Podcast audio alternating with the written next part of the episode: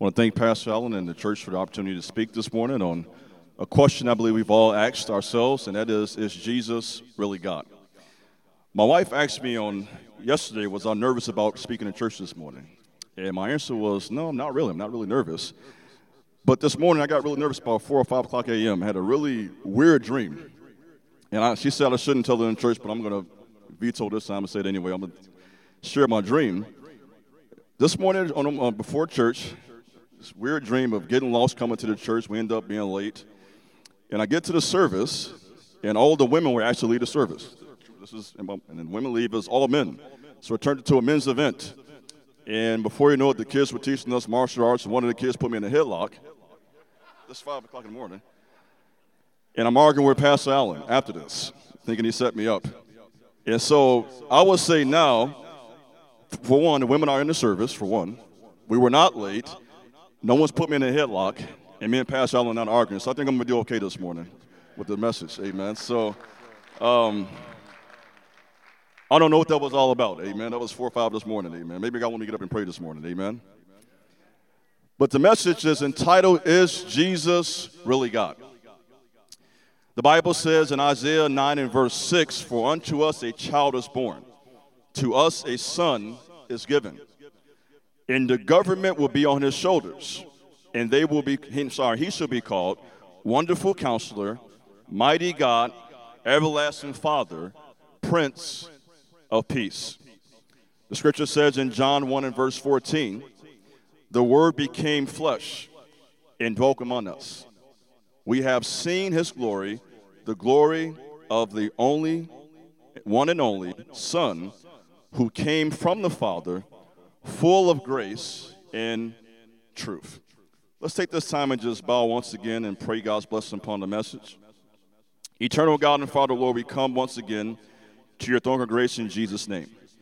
We thank you, Lord, for this opportunity to be in church for a time of fellowship, for the communion, the testimonies that were given, the music ministry, and we pray now, Lord, a blessing upon the preached word. For the word of God is quick and powerful, and it is sharper than any two edged sword, piercing even to the dividing asunder of soul and spirit in joints and marrow. It is a discerner of the thoughts and the intents of the heart. We pray now a blessing upon your word. In Jesus' name, amen. If you think about the life of Christ, Christ's origins and his life as recorded in the Old Testament, we learned that Christ would come out of Israel from the tribe of Judea. The Bible says in Numbers chapter 24, verse 17 down to verse 19, I see him, but not now. I behold him, but not near. A star will come out of Jacob, a scepter will arise out of Israel. He will crush the foreheads of Moab, the skulls of all the people of Sheth. Edom will be conquered, Seir, his enemy, will be conquered. But Israel will grow strong. A ruler will come out of Jacob and destroy the survivors of the city. We also learned that Christ, or the Messiah, will be born of a virgin and born in Bethlehem. The scripture says in Micah chapter 5 and verse 2 But thou, Bethlehem Ephratah, though you are small among the clans of Judea, out of you will come for me one who will be ruler over Israel, whose origins are from of old, from ancient times.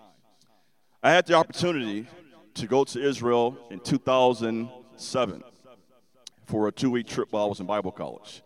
And I praise God for the opportunity. I was at a church. School I attended was a very small Bible college, maybe 150 students.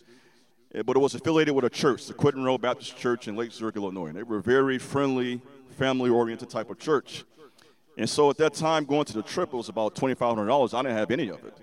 And so the church gave me a $1,500 scholarship, and someone else paid the rest of the trip for me, for me to go. It was while on that trip in 2007, in fact, it was February, I turned 25 years of age. And I had the opportunity while I was in Bible college to play basketball for four years.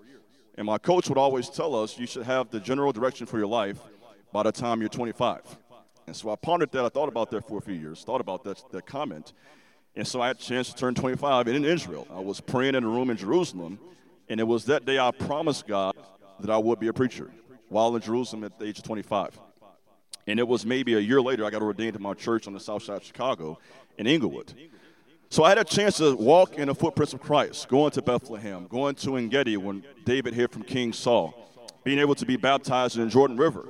And so I believe that Jesus was born of a virgin named Mary. The Bible says in Isaiah chapter 7, verse 14, Therefore the Lord himself will give you a sign.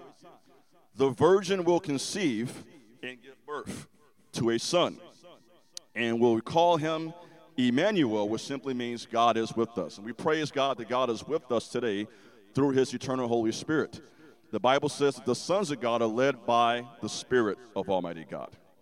We also read in Hosea that the Messiah or Jesus Christ would spend a portion of his childhood in Egypt. The prophet Isaiah prophesied that he would suffer and make atonement for our sins. Details of him riding into Jerusalem on a donkey, that he will be given gall and vinegar to drink on the cross, and according to Jewish custom, that he will be circumcised on the eighth day. This is all recorded in the Old Testament concerning the Lord Jesus Christ. So there will be a whole lot of coincidences for him not to be the Messiah.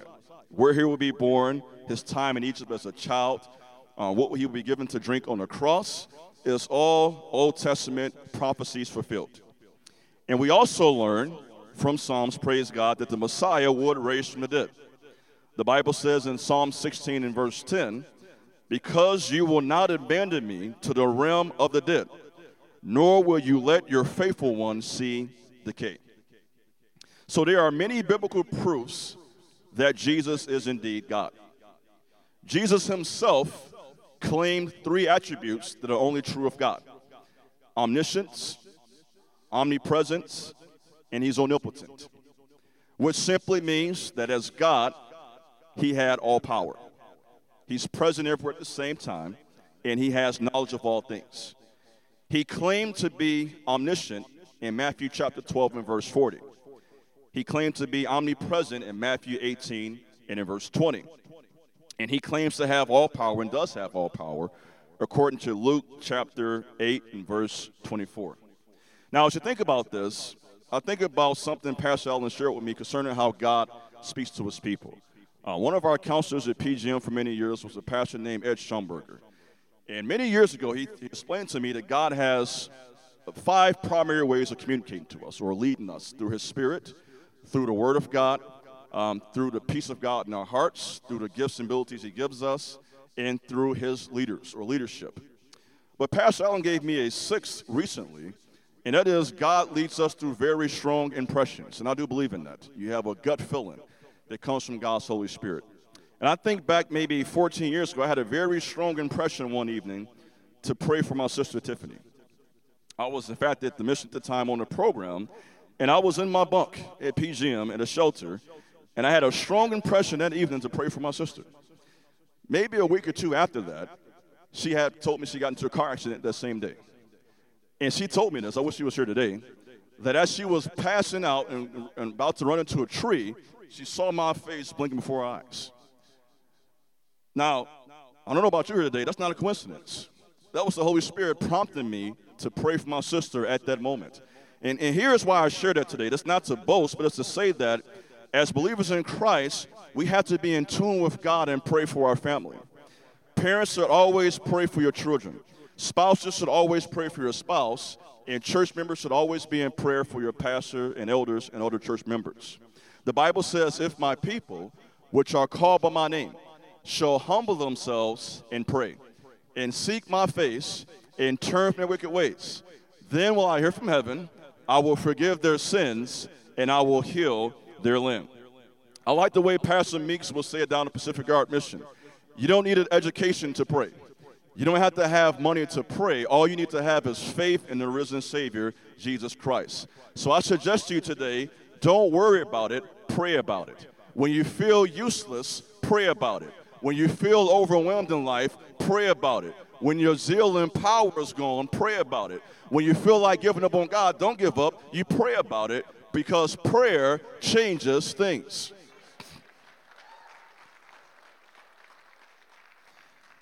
I am here today because of the prayers of the saints. I talked about the church I grew up in. I've had the privilege of going back there a few times since that time.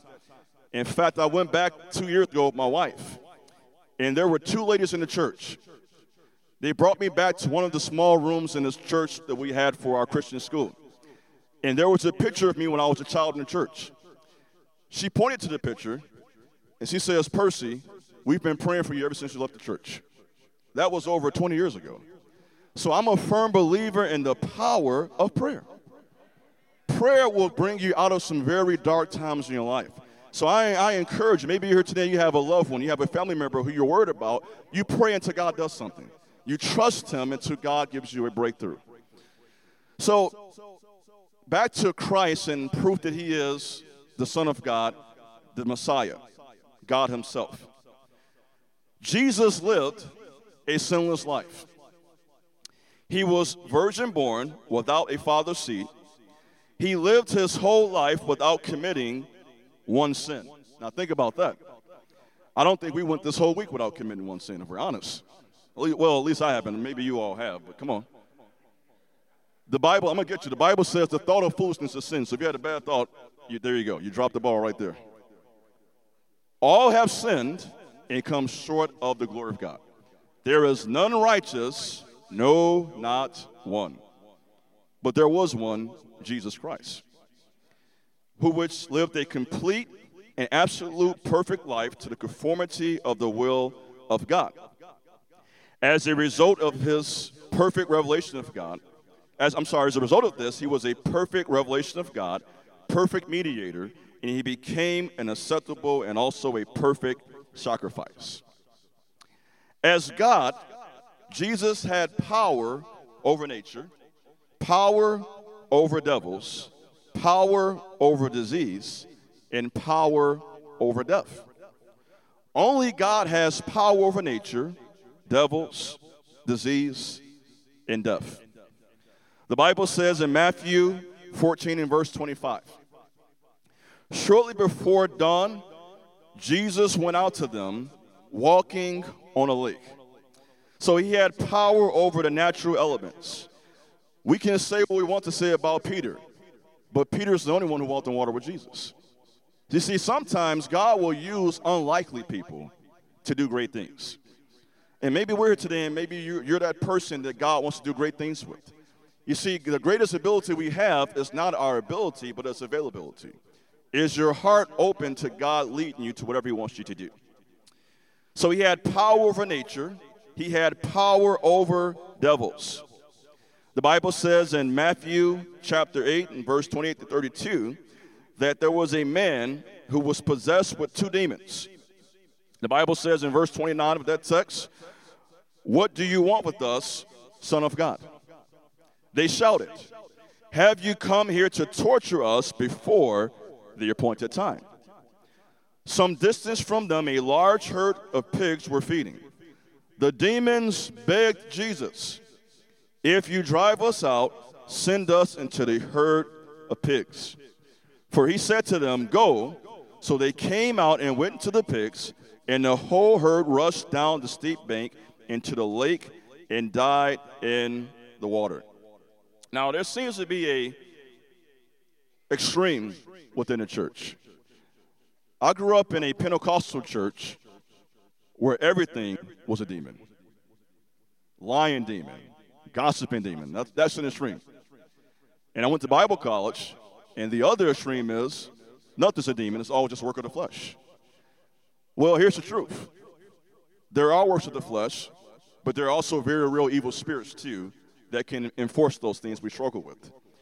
In other words, we have to stop telling the lie that demons are only in third world countries. I know you don't like that. They're right here in America. As a matter of fact, they're right here in some churches as well. Okay?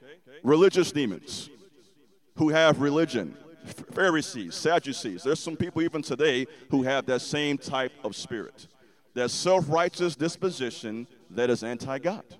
So, yes, we have an old nature, but there is also a very real demonic force that we wrestle against. The Bible says in Ephesians 6 and 12, we wrestle not against flesh and blood but against principalities, against powers, against the rules of darkness of this world, against spiritual wickedness in high places. So Jesus has power over devils, power over disease. The Bible says in Matthew 8 and verse 3, Jesus reached out his hand and touched the man. He says, I am willing. He said, Be thou clean. And immediately he was cleansed of his leprosy. Now, I don't believe in faith healers, but I do believe God can heal through prayer. I don't believe in faith healers, but I do believe that God can heal through prayer. The Bible says it this way in James. Turn there, if you will, to James chapter 5. I want to read a passage concerning the healing that comes through prayer. James chapter 5. And this Bible is not saved because it won't turn pages. Here we go. James chapter 5. And the Bible says in verse 15, the prayer of faith shall save the sick, right? And the Lord shall raise him up. And if he have committed sins, they shall be forgiven him. Confess your faults one to another and pray for one another that you may be healed. The effectual, fervent prayer of a righteous man, there it is, not perfect, not without fault, but a righteous man, a faithful man, a God fearing man. The prayers of a righteous man availeth much. One of the greatest resources we have, and I keep going back to this, is prayer. I believe in the importance of talking to God on a daily basis. I, and I want to encourage you to set a spiritual goal. I was challenged to do that when I was in Bible college, to each year set spiritual goals. And I believe we should set a goal of an amount of time we spend each day talking to God. It amazes me how we can spend two, three, four hours watching a movie, two, three hours watching the basketball game, and then you talk about prayer, and. Prayer is the most important thing we have going for us. The Bible says to cast our cares upon Him because He cares for us. Prayer is what will help you during moments of anxiety. Maybe you're here today, you're battling anxiety and fear. The Bible says God's not given us a spirit of fear, but of power, of love, and of a sound mind. So God's power is given to us through prayer. Prayer will help you overcome fear. Prayer will help you overcome anxiety. Prayer will open doors for you. And so prayer is a mighty resource we have in the hands of Almighty God. Jesus had power over disease. Now, power also over death. The Bible says in John chapter 11 and verse 44 the dead man came out. His hands and feet were wrapped with stripes of linen, and a cloth around his face. Jesus said to them, Take off the grave clothes and let him go. You see, death in its true sense is separation from God. It's greater than just physical death. It's very possible to be walking in spiritual death day by day. And I believe that happens to us when we spend the whole week without prayer. We go a whole week without reading God's word. There should be a void. There should be something in you says, I feel empty without hearing from God. The Bible says in Matthew 5, Blessed are you which hunger and thirst for righteousness, for you shall be filled. So death isn't just a physical death, it is a separation from God because without God, there's no true peace. Without God, there is no true joy. And without God, there is no true power. So Jesus, again, had power over devils, power over death, power over disease, and power over nature because he was God. Jesus was filled with the Spirit of God his entire time on this earth. The wind, the fire, the breath, and zeal that comes from the Spirit of Almighty God. The Bible says in Acts 10 and verse 38 how God anointed Jesus of Nazareth with the scripture, with the Holy Spirit, and with power. He went about doing good and healing all those who were under the power of the devil because God was with him. The Bible also says in 1 John 3 and verse 8, the one who does what is sinful is of the devil, because the devil has been sinning from the beginning. For this reason, the Son of God appeared to destroy the devil's work. You see, as God, Jesus destroyed the devil's work. He has delivered us from the penalty of sin, from the power of sin, and one day from the presence of sin. The penalty of sin is death. The power of sin is in our day by day lives, which we're struggling with right now, by the way. And one day we will be delivered from the presence of sin when we go to heaven. For the Bible says, Eyes have not seen, ears have not heard, neither has it entered to the, man, the, the mind of man the things that God has prepared for those who love him. So, what am I trying to say? Jesus is God. As God, He has power over disease. As God, He has power over the devils. As God, He has power over death. And as God, He has power over nature. You see, Jesus was holy, loving, compassionate, meek, humble, prayerful, and one with the Father. The truths that are written about him in the law of Moses, the prophets, and the Psalms all testify to this truth. Jesus is the Messiah, and Jesus is God. Now, as I talked about earlier, I grew up in a black church, so we're going to kind of switch gears now. Let me take you to the black church. Jesus was Abraham's friend, Isaac's substitute, Jacob's Shiloh, Moses' rod, Miriam's song, David's shepherd, Solomon's wisdom, Samson's strength, Isaiah's lamb, Jeremiah's balm, Ezekiel's will, because Jesus was God. He was Daniel's stone, Matthew's king, Mark's servant, Grace, Luke's great physician, John's word, because Jesus is and was God. As God, he was Abel's vindicator. As God, he is our Passover lamb. In Leviticus, he's the Lord who is holy. In Numbers, he is my giant slayer. In Deuteronomy, he's the one who will lead you to a land that is flowing with milk and with honey. In Joshua, he is your warrior. In Judges, he is our judge. In Ruth, he is our Boaz or our kinsman redeemer. In Samuel, he is our prophet and he is our priest. In Kings, he is the King of Kings and the Lord of Lords. Why? Because Jesus is God. In Chronicles, every soul is important to God. In Ezra, he is our scribe. In Nehemiah, he's the person who can rebuild the broken down walls in your life. In Esther, he is your Mordecai. In Job, he is your patience. In Psalms, Jesus is our song. In Proverbs, Jesus is our wisdom. In Ecclesiastes, he is the greatest preacher. In Song and Solomon, he's the lover of our soul. Why? Because Jesus is God. In Isaiah, he is the Lord who was lifted high above the temple. In Jeremiah, he's a balm in Gilead. In Ezekiel, he is the will in the middle of the will. In Daniel, he's the fourth man in that furnace. In Hosea, he is the God who loves you even when you're unfaithful. He's the God who restores the years that have been eaten by the locusts, according to the prophet Joel. In Amos, he is the one who helps you walk together with him in agreement. In Obadiah, he is the one who can deliver you from the sin or stronghold of pride. In Jonah, he's the one who can restore you when you run from him. In Micah, he is the house of Bethlehem's bread, according to Micah 5 in verse 2. In Nahum, he's the one who relieves his oppressed people. In Habakkuk, he's the one who gives you a plain vision for your life. In Zephaniah, he's the one who restores those who are willing to repent. In Haggai, he's the one who wants you to consider your ways. In Zechariah, he is that new day for God's chosen people. In Malachi, he is, well, I don't know, pay your tithes. Amen. That's what that says, Malachi. Amen. Lost my train of thought. Pay your tithes. There you go. In Matthew, he is the Messiah.